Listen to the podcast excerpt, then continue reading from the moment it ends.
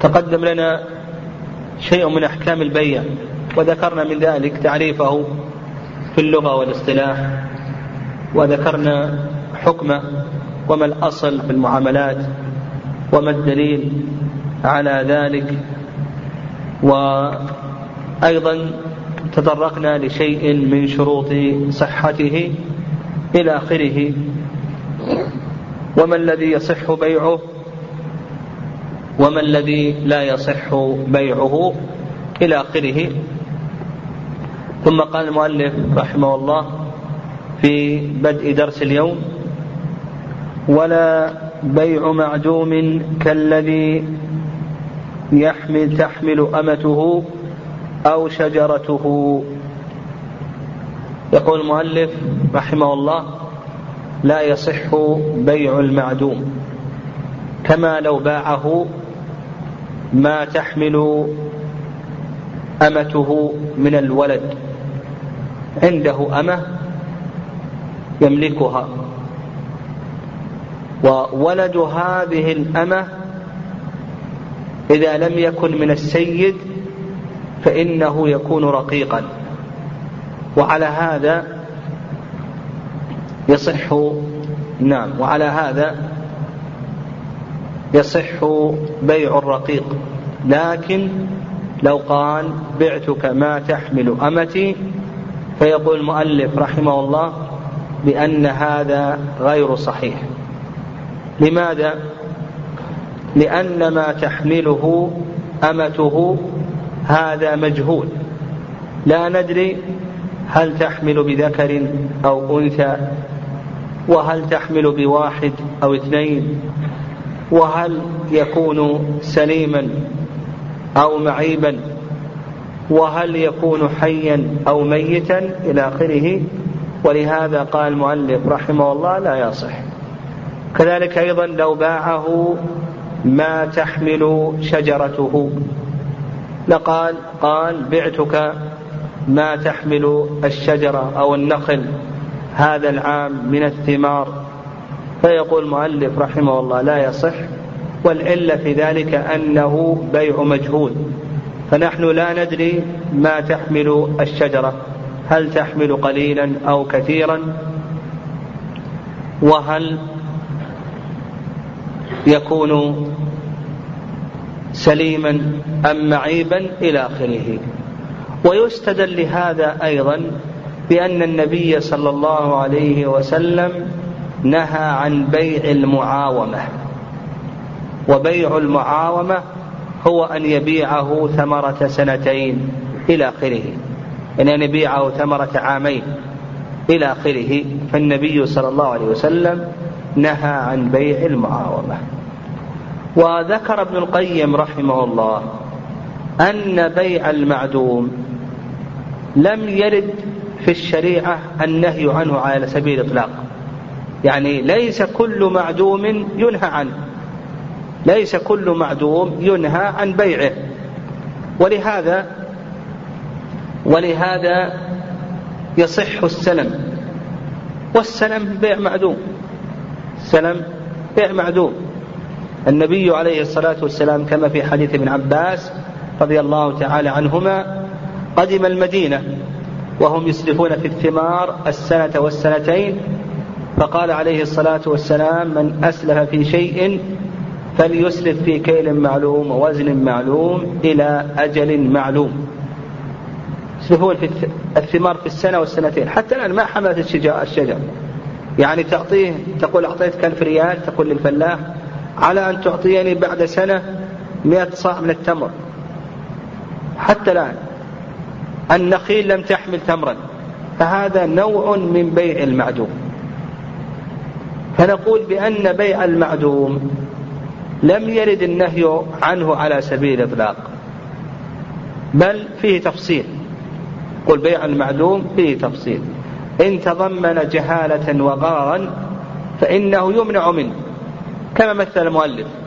لو قال بعتك ما تحمل شاتي. ما ندري. هل تحمل شاته بواحد أو اثنين؟ وهل تحمل بذكر أو أنثى؟ وهل تحمل بمعيب أو سليم إلى آخره؟ نقول لا يصح. وإن لم يتضمن جهالة وغرر فنقول بأنه صحيح كما في بيوع السلم. كما في بيوع السلم. فيصح أنك تقول لشخص أسلفتك ألف ريال تعطين بعد سنة من البر. حتى الآن ما زرعت الأرض. تقول من نتاج مثلا من نتاج العام القادم. ألف ريال تعطين تمر من نتاج العام القادم عام 1426 حتى الآن ما حملت الثمار ما حملت الأشجار. فيصح هذا. فنقول بأن بيع المعدوم كما أشار ابن القيم رحمه الله لأنه لم يرد في الشرع النهي عنه مطلقا. فنقول بيع المعدوم هذا فيه تفصيل كما تقدم. قال أو مجهول كالحمل والغائب الذي لم يوصف ولم تتقدم رؤيته. من شروط صحة البيع. نحن تقدم لنا شيء من شروط صحة البيع. ما ما هي الشروط اللي ذكرنا؟ أن سجلت شيء؟ نعم. زين هذا واحد. بس هذا؟ ما ذكرنا إلا هذا الشرط. ها؟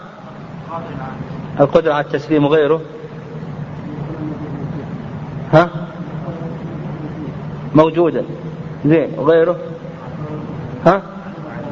معلوما ذكرنا أنه معلوم. زين والثمن معلوم ذكرنا؟ كم من شرط ذكرنا؟ ما هي؟ معلوم الثمن ها؟ المعدوم تكلمنا عليه الآن. طيب غيره؟ هذا معلوم الثمن ها؟ ممكن للبائع تكلمنا عن التصرف الفضولي. زين ملك للبائع هذا شرطان. الشرط الثالث أن يكون ذا نفس مباح والرابع أن يكون موجودا. طيب. الشرط الخامس نعم الشرط الخامس من شروط صحة البيع أن يكون المبيع معلوما. يقول الشرط الخامس من شروط صحة البيع أن يكون المبيع معلوما. والدليل ذكرنا هذا؟ زين. طيب. ها؟ معلوما. طيب. طيب. زين. آه بقي علينا أيضا آه من شروط صحة البيع. طيب أو مجهول تكلمنا عليه. قال المؤلف رحمه الله أو مجهول كالحمل والغائب الذي لم يوصف ولم تتقدم رؤيته. تكلمنا على ذلك وقلنا بأنه يشترط أن يكون المبيع معلوما وذكرنا الدليل على ذلك. وذكرنا كلام أهل العلم في ذلك وخلاف الحنفية في هذه المسألة إلى آخره فلا حاجة إلى تكرار. فالحمل لا يصح بيعه لأنه مجهول. لا ندري هل هو ذكر أو أنثى واحد أو متعدد سليم أو معيب حي أو ميت إلى آخره. والغائب الذي لم يوصف ولم تتقدم رؤيته أيضا إذا كانت السلعة غائبة. ولم يوصف لك ولم ترها كسيارة مثلا اشتريت سيارة زيد من الناس لم يذكرها بالوصف ولم ترى هذه السيارة فيقول المؤلف رحمه الله بأنه لا يصح بيعه لا يصح هذا البيع وسبقا ذكرنا كلام أبي حنيفة ماذا؟ أنه يصح أن يشتري شيئا لم يره ولم يوصف له وله خيار الرؤية. وهذا القول صواب. واختيار شيخ الإسلام تيمية رحمه الله. أنه يصح أن يشتري شيئا لم يره ولم يوصف له. مثل اشترى السيارة؟ قال زيد بعتك سيارة ب 10000 ريال. قال قبلت.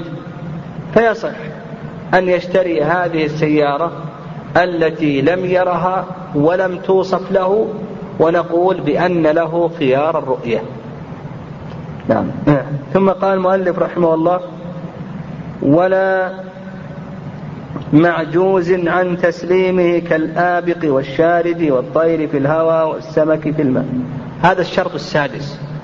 الشرط السادس من شروط صحة البيع أن يكون المبيع مقدورا على تسليمه.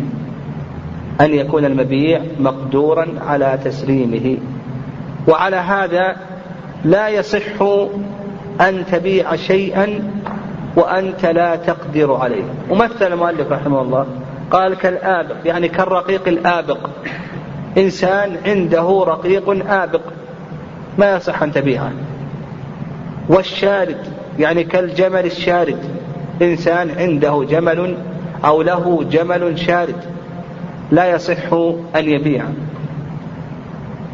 والطير في الهواء والسمك في الماء لأن الطير في الهواء والسمك في الماء هذان غير مقدور على تسليمهما والدليل على هذا أنه لا يصح بيع الذي لا يقدر على تسليمه أن الله عز وجل قال يا أيها الذين آمنوا إنما الخمر والميسر والأنصاب والأزلام رجس من عمل الشيطان. فاجتنبوه. وإذا كان لا يقدر على تسليم المبيع إذا كان لا يقدر.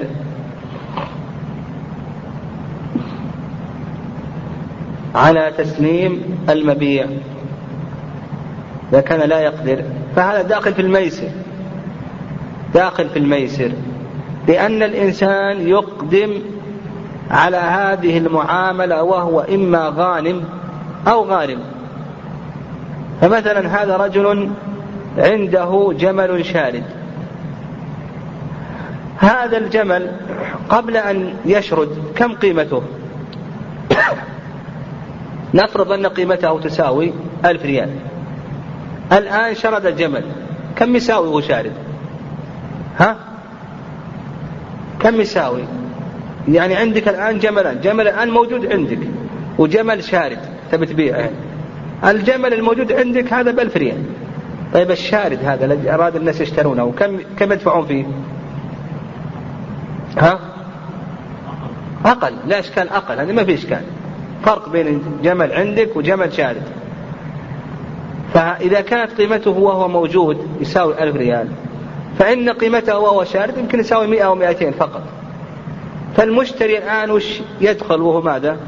مخاطر. إن وجده ربح 800 ما وجده خسر 200 فالمشتري الآن يدخل وهو مخاطر مقامر. هذه هذا الميسر. هذا الميسر في المعاملات. إن تمكن منه إن تمكن منه فإنه ماذا؟ ها؟ رابح غانم. وكسر 800 ما تمكن منه فإنه يخسر كم؟ يخسر 200 على هذا نقول لا يجوز. بيع. الشارد وال آه الآبق. ومثله أيضا المسروق إنسان له سيارة سرقت. له سيارة الآن سرقت. السيارة قبل أن تسرق تساوي عشرة آلاف ريال لكن الآن سرقت. يمكن يبيعها بخمسة آلاف ريال أو يمكن يبيعها بألفين يقول أنا كسبان كسبان. والمشتري الآن ماذا؟ مغامر. إن بحث عنه وجده فهو سيربح. ثمانية آلاف ريال. ما وجده فهو سيخسر ماذا؟ سيخسر ألفين. مثل أيضا هذا المسروق مثل أيضا المغصوب. المغصوب. إنسان له أرض جاء ظالم وغصبها أخذ الأرض هذه. أو له مزرعة وجاء ظالم وأخذ المزرعة غصبا. المغصوب هذا يبي يبيعها هذه المزرعة المزرعة هذه قبل الغصب. كم تساوي؟ أو هذه الأرض قبل الغصب. قد تساوي مئة ألف. لكن الآن غصبت هذه الأرض. هذه الأرض الآن غصبت. كم تساوي مغصوبة؟ ما يمكن بدل ما هي بمئة ألف الآن تساوي بعشرة ألاف ريال.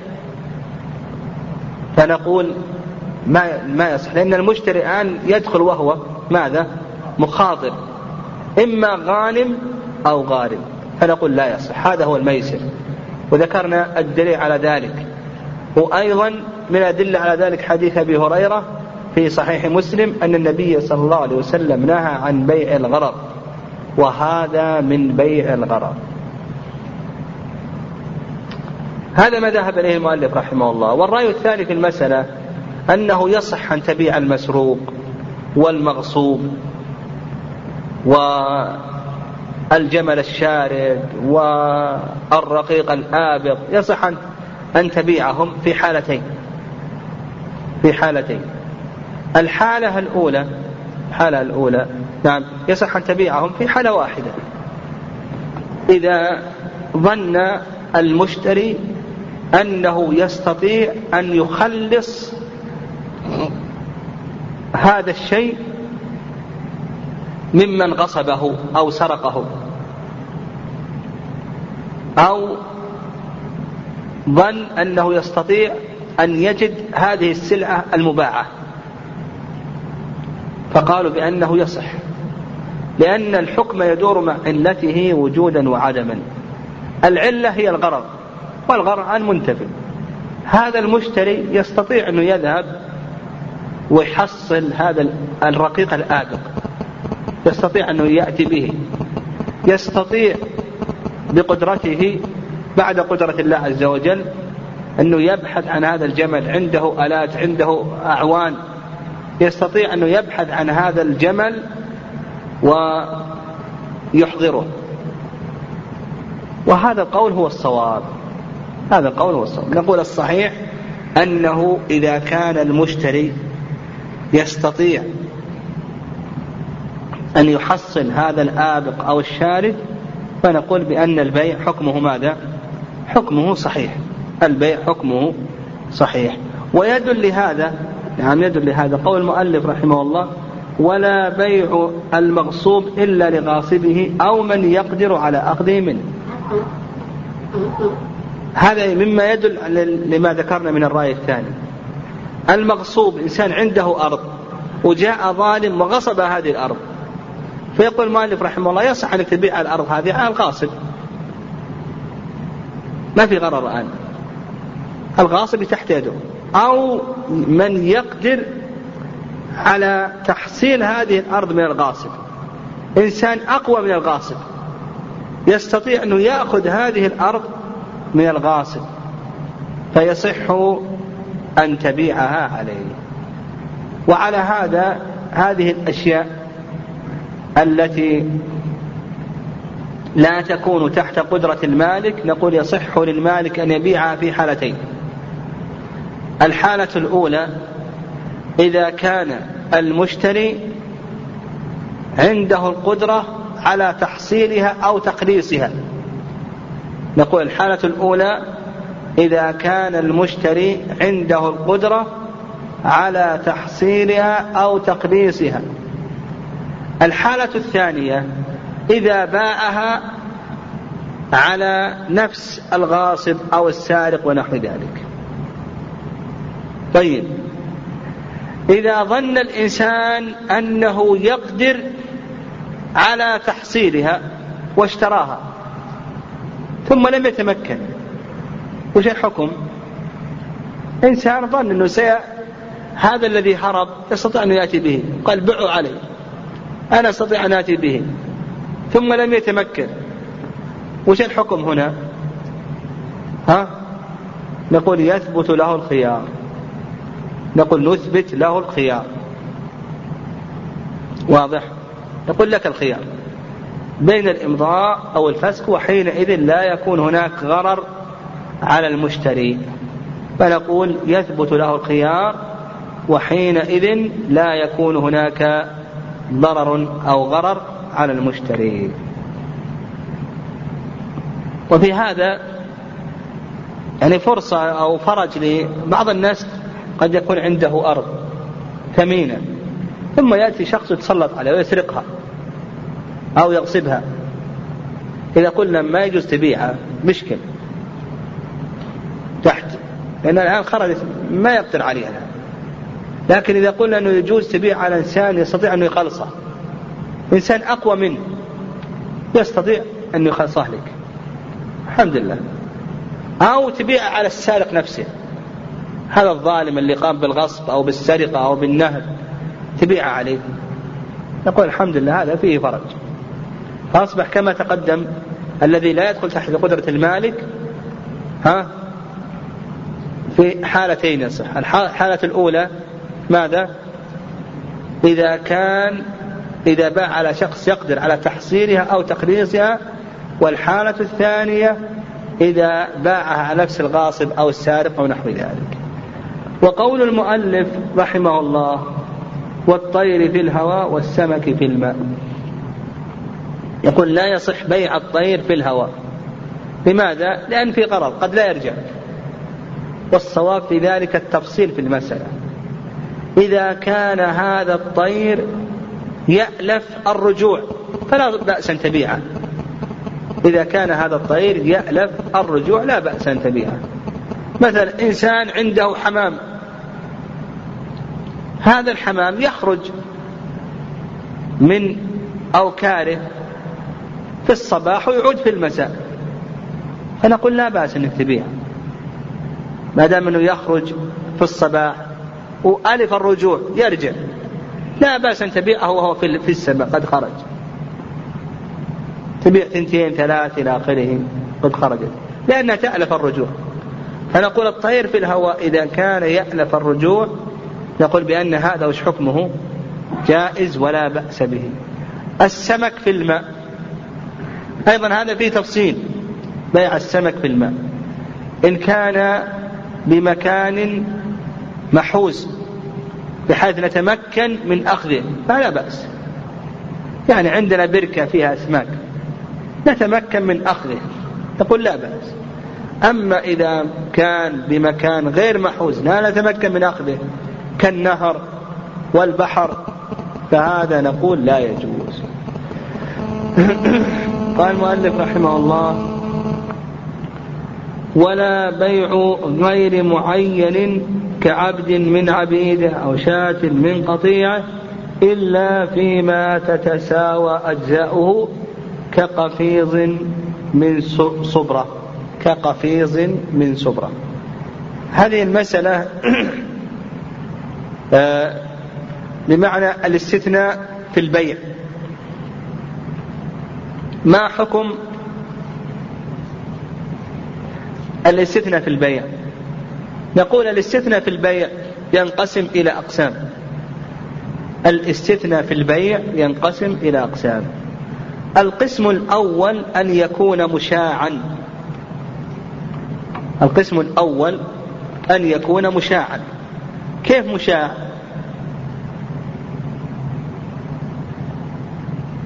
مشاع. يقول بعتك الأرض إلا نصفها. يعني جزء معلوم مشاع. بعتك السيارة إلا ربعها. بعتك المزرعة إلا ثلثها. وش الحكم هنا؟ ها؟ يقول هذا بيع صحيح لأنه ما في غرض. تشتري أنت نصف الأرض كما لو تشتري نصف الأرض. ما في غرض تكون شريك له. في البيت في السيارة في الكتاب إلى آخره. فنقول القسم الأول أن يكون المستثنى ماذا؟ مشاعا معلوما والمشاع هو الجزء الشائع إلى آخره. القسم الثاني نعم القسم الثاني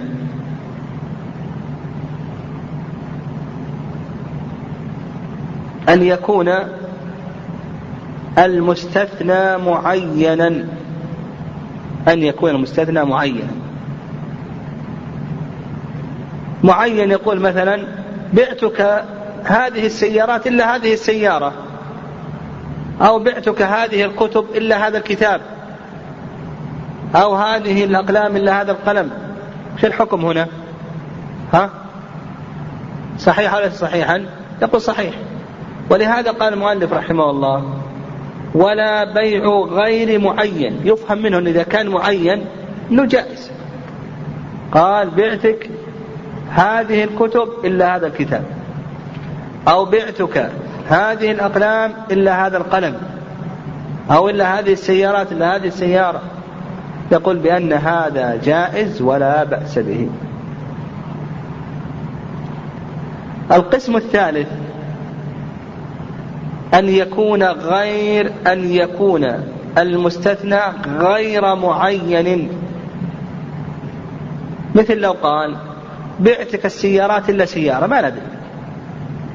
وش السيارة السنة بعتك السيارات إلا سيارة بعتك الكتب إلا كتاب ما ندري شكلها بعتك الأثواب إلا ثوب إلا ثوبا بعتك الأقلام إلا قلما لا ندري.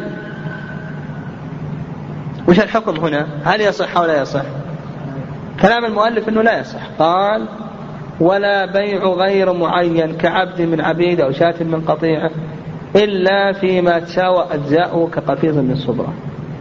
نقول لا يصح بيع غير المعين إلا إذا كان المبيع متساوي في القيمة أو متقارب القيمة. هذا لا بأس. إذا كان المبيع متساوي القيمة أو متقارب. فنقول لا بأس. مثلا عنده خمس سيارات كلها تاريخ الإنتاج واحد والجنسية واحدة إلى آخره. وقال إلا سيارة. نقول لا بأس. ما دام أن القيم متساوية أو متقاربة مثلا عنده أقلام هذه الأقلام كلها على جنس واحد مثل هذا القلم. فقال بعت كل قلم واحد. يصح أو لا يصح؟ ها يصح لأن ما في غرض. لأنه لا غرر هنا. أو مثلا عنده كتب. طباعتها واحدة و آه، طباعتها واحدة وما تبحث فيه واحد إلى آخره فقال إلا هذا الكتاب. نقول بأن هذا صحيح. المهم إذا كان المستثنى غير معين نقول هذا فيه ماذا؟ فيه تفصيل. إذا كان غير معين نقول فيه تفصيل. إن كان متساوي المبيع متساوي القيم أو متقارب فهذا لا بأس. أما إذا كان غير متساوي القيم ما يصح. واضح؟ عنده باعه عشر سيارات. هذه بمئة ألف وهذه بخمسين ألف وهذه بعشرة آلاف. وقال إلا سيارة. ما ندري. هل المستثنى اللي بمئة أو اللي بخمسين أو اللي بعشرين أو اللي بثلاثين أو اللي بعشرة؟ إلى آخره لا ندري. نقول هذا حكمه ماذا؟ يصح أو لا يصح؟ نقول لا يصح. ولهذا قال لك المؤلف رحمه الله إلا فيما يساوى أجزاء كقفيز من صبرة. القفيز معيار من معايير الكيل. فلا الصبرة يعني الكوم من الطعام. فلو مثلا قال بعتك هذا الطعام البر والرز إلا صاع. يصح ولا يصح؟ صحيح ما في غرض. أو إلا مد أو قفيز من المد أو قفيز من هذا الطعام. يقول هذا صحيح ولا بأس؟ طيب الشرط السادس. شرط ها؟ خمسة. الشرط السادس أن يكون البائع جائز التصرف أو نقول أن يكون العاقد جائز التصرف. أن يكون العاقد جائز التصرف.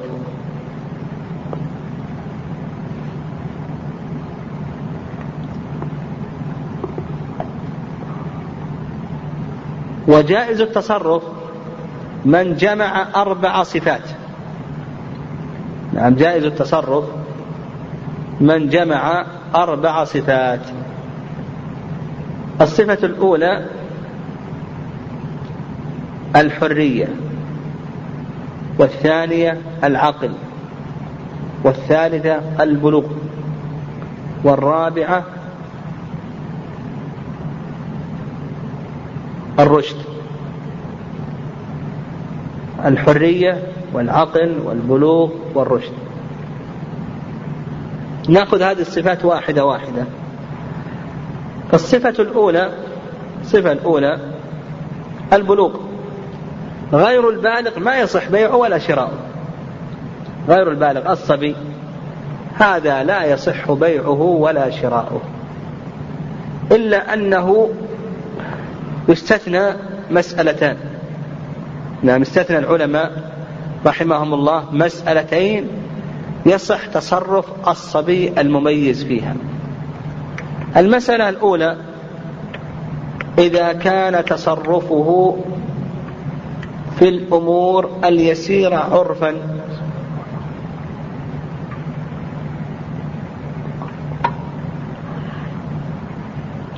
يعني بيعه وشراؤه في الأمور اليسيرة عرفا. فهذا لا بأس.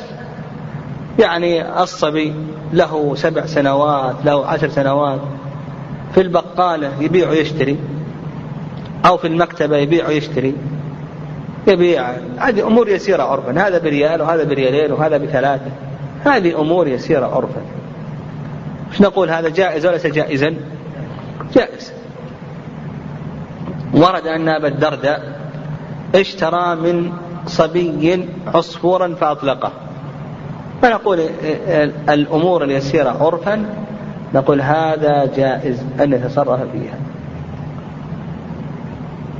الثاني الحالة الثانية التي يصح تصرف الصبي إذا آه نعم إذا راهق يعني قارب البلوغ فإنه لا بأس أن يؤذن له في بعض المعاملات التي لها خطر. إذا راهق يعني قارب البلوغ لا بأس أن وليه يأذن له في بعض المعاملات التي لها خطر بالمصلحة لكي ننظر هل رشد أو لم يرشد. فإن كان رشد دفعنا إليه ماله بعد رشده بعد بلوغه. وإن لم يرشد حبسنا المال. ويدل لهذه الحالة قول الله عز وجل وابتلوا اليتامى. حتى إذا بلغوا النكاح فإن آنستم منهم رشدا فادفعوا إليهم أموالهم. قال ابتلوا اختبروا. اليتامى من هو اليتيم؟ الذي مات أبوه ولم يبلغ. فدل ذلك على أنه يختبر يدفع له وهو حتى الآن لم يبلغ. فنقول لا بأس هنا. إذا لم يبلغ نختبره بأن ندفع إليه معاملة أو معاملتين. يبيع حتى لو كان له خطر. يبيع ويشتري. ننظر هل رشد أو لم يرشد. هنا الإذن له هنا للمصلحة فإذا تبين أنه رشيد يحسن التصرف في ماله دفعنا إليه ماله بعد البلوغ كما قال الله عز وجل وابتلوا اليتامى حتى إذا بلغوا النكاح فإن آنستم منهم رشدا فادفعوا إليهم أموالهم. طيب هذا الصفة الأولى البلوغ. الصفة الثانية الحرية. الصفة الثانية الحرية. الحرية الرقيق. لا يصح تصرفه لأنه مال. الرقيق المملوك هذا لا يصح تصرفه لأنه مال.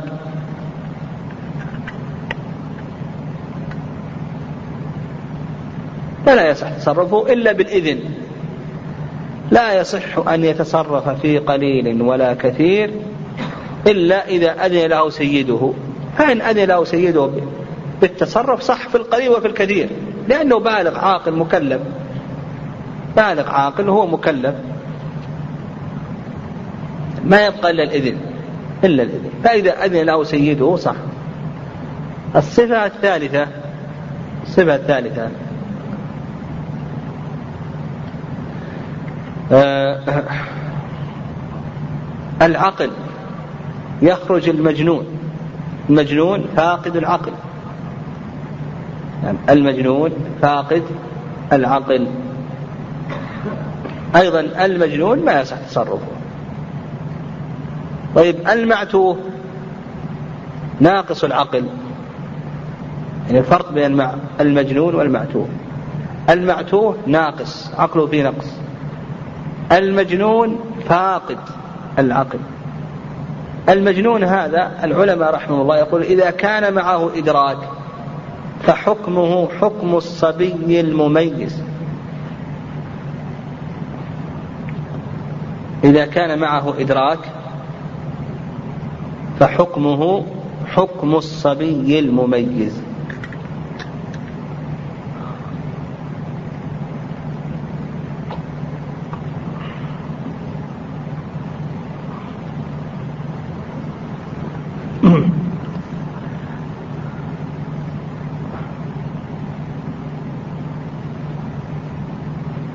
الصفة الرابعة الرشد. الرشيد هو الذي يحسن التصرف في ماله. غير الرشيد هو الذي لا يحسن التصرف في ماله. وهذا سيأتينا في باب الحجر بيان ضابطه. المهم الذي لا يحسن التصرف في ماله هذا يسمى عند العلماء سفيه يحجر عليه. لا يحسن التصرف في ماله هذا سفيه يحجر عليه. هذا لا يصح تصرفه لا بيعه ولا شراء اللهم إلا الأمور اليسيرة الأمور اليسيرة هذه لا بأس. ما عدا فإنه لا يصح. قال المؤلف رحمه الله ها؟ كيف؟ أي نعم. آه الشروط ما هي اللي ذكرناها؟ شوف نكلم شروط. أن يكون جائز التصرف. ها؟ يكون مقدور على تسليمه. ها؟ أن يكون. زين. طيب. موجودا. أن يكون ملكا للبائع. ذكرناه هذا. خلاص معلومة الثمن معلومة المثمن. سبعة. زين. طيب الشرط الثامن. التراضي. الشرط الثامن. الرضا. وهذا شرط في كل العقود. ليس خاصا في عقد البيع. ليس خاصا في عقد البيع. بل نقول بأنه شرط في كل العقود. التراضي. ودليل ذلك قول الله عز وجل ولا تأكلوا أموالكم بينكم بالباطل وأيضا قول الله عز وجل إلا أن تكون تجارة عن تراض منكم وأيضا قول النبي صلى الله عليه وسلم إنما البيع عن تراض إنما البيع عن تراض وأيضا قول النبي عليه الصلاة والسلام لا يحلبن أحد شاة أحد إلا بإذنه. إلى آخره. وأيضا لا يحل مال امرئ مسلم إلا بطيبة نفس منه. إلى آخره. إلا إذا كان الإكراه بحق. إذا كان الإكراه بحق فإنه لا يشترط الرضا. فمثلا هذا الرجل عليه دين فأكرهه القاضي على أن يبيع ماله لكي يوفي الدين الذي عليه. مثلا عنده سيارتان يجب أن يبيع إحدى السيارتين لكي يوفي الدين الذي عليه. أو أكرهه القاضي لكي ينفق على أهله من الزوجة والأولاد. أكرهه القاضي على أن ينفق على زوجته وأولاده.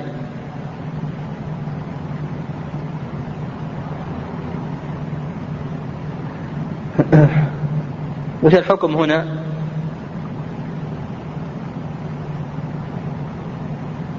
جائز وليس بجائز؟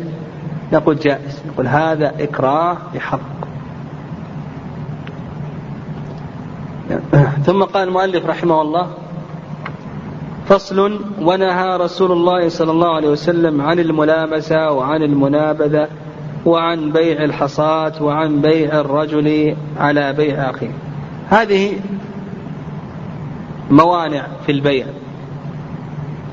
الملامسة الملامسة والمنابذة هذه من بيوع الجاهلية كانت موجودة في الجاهلية.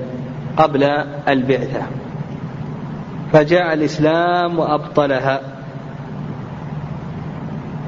ويدل لهذا ما في الصحيحين أن النبي صلى الله عليه وسلم نهى عن الملامسة والمنابذة. وما هي الملامسة وما هي المنابذة؟ الملامسة يعني ذكر العلماء رحمه الله لها تفاسير. من هذه التفاسير أن يقول أي ثوب لمسته فهو عليك بكذا يعني بمئة ريال مثلا. أي ثوب تلمسه فهو عليك بمئة ريال. هذا لا يصح. لماذا؟ لأن فيه غررا قد يلمس ثوبا كبيرا قد يلمس ثوبا صغيرا قد يلبس ثوبا معيبا المهم إحنا لا يعنينا المثال.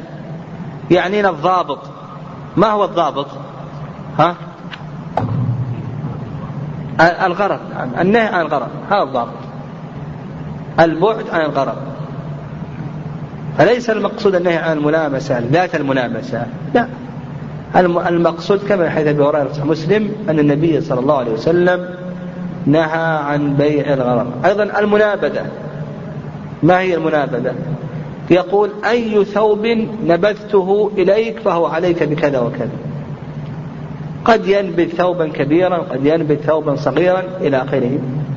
أيضا هذا ليس المقصود هنا. المثال. هذا المثال المقصود الضابط. وأن المقصود بذلك الغرر فيتضمن غررا فنقول لا يجوز. وأيضا هذا من الميسر لأن الإنسان يدخل وهو إما غانم أو غارم في مثل هذه المعاملة. قال وعن بيع الحصاة أيضا بيع الحصاة هذا من بيوع الجاهلية. وفي صحيح مسلم من حيث أبي هريرة أن النبي صلى الله عليه وسلم نهى عن بيع الحصاة واختلف العلماء رحمه الله في تفسير ذلك. ما هو بيع الحصاة يعني اختلفوا. فقال بعض العلماء أن يقول أي ثوب ضربته بهذه الحصاة فهو عليك بكذا. يرمي الحصاة. وأي ثوب وقعت عليه هذه الحصاة فهو عليك بكذا. قد تقع على هذا الذي يساوي مئة وقد تقع على هذا الذي يساوي عشرة. هذا أيضا ضرر وميسر. أو يقول بعت عليك من الأرض بمقدار ما تصل إليه هذه الحصاة التي رميت بها. مثلا يقول لك من هذه الأرض بمقدار ما تصل إليه هذه الحصاة التي ضربت بها بألف ريال أو بألفين إلى آخره. هذا أيضا في غرض. قد تكون الرمية قوية قد تكون ضعيفة قد يضاء قد يقصر في الرمية. إلى آخره. قد يصير فيها غش تدليس المهم في غرر هنا. ما ندري هل تصل إلى 100 متر إلى 150 متر إلى أقل إلى أكثر إلى آخره. فنقول بأن هذا حكمه ماذا؟ نقول غير صحيح. نقول هذا غير صحيح. فلا بد أن يكون ماذا؟ نعم. لا بد من انتفاء الغرر. أما مع وجود الغرر فنقول بأن هذا غير صحيح.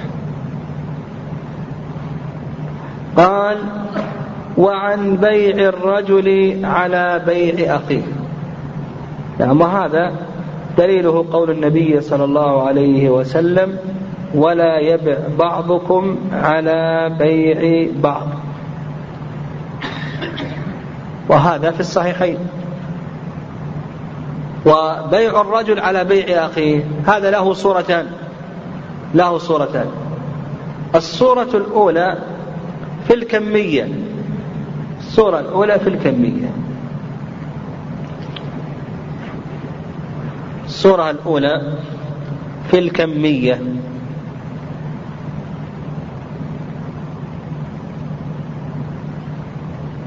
كأن يقول شخص لشخص آخر بعتك السيارة بعشرة؟ فيأتي شخص ويقول أبيعك مثلها بثمانية. نقول بعتك السيارة بعشرة؟ فيأتي شخص ويقول أبيعك مثلها بثمانية. هذا في الكمية هذا ما يجوز. في الكيفية يقول أبيعك السيارة قيمتها عشرة. مد... آه... تاريخ الإنتاج عام 1425 يأتي شخص يقول أبيعك سيارة مثلها بعشرة. تاريخ إنتاجه 1426 هذه جديدة وهذه أقل منها جدا. أو مثلا يقول بعتك هذا البر هذا الصاع من البر. بعشرة ريالات وهو متوسط. فيأتي شخص ويقول أبيعك صاع من البر بعشرة جيد. هذا في أي شيء؟ في الكيفية. أو مثلا نعم تكفي هذه. المهم إذا كان في الكمية أو في الكيفية ها؟ لا يجوز. طيب متى التحريم؟ التحريم متى؟ متى يكون التحريم؟ المشهور من المذهب أن التحريم يكون في زمن الخيارين. التحريم يكون متى؟ في زمن الخيارين. وما هما الخياران؟ خيار المجلس وخيار الشرط كما سيأتي إن شاء الله. خيار المجلس وخيار الشرط. لأنه في زمن الخيارين يتمكن من الفسخ.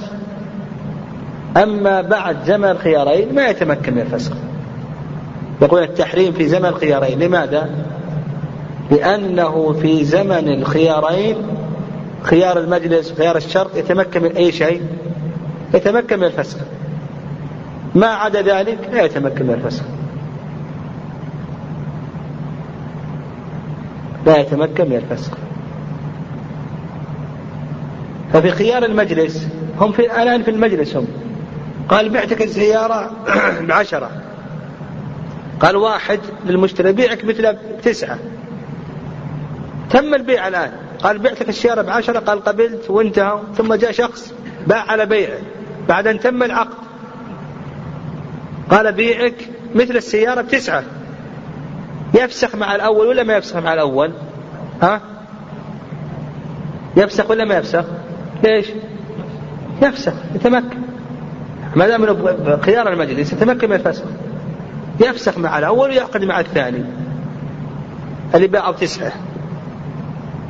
ولا بد نفرق بين البيع على البيع والسوم على سومه هنا تم البيع. قال بعتك بعشرة السيارة قال قبلت وانتهى. ثم جاء شخص وهم في المجلس قال بيعك مثله بتسعة. فيذهب ويفسخ مع الأول ويعقد مع الثاني.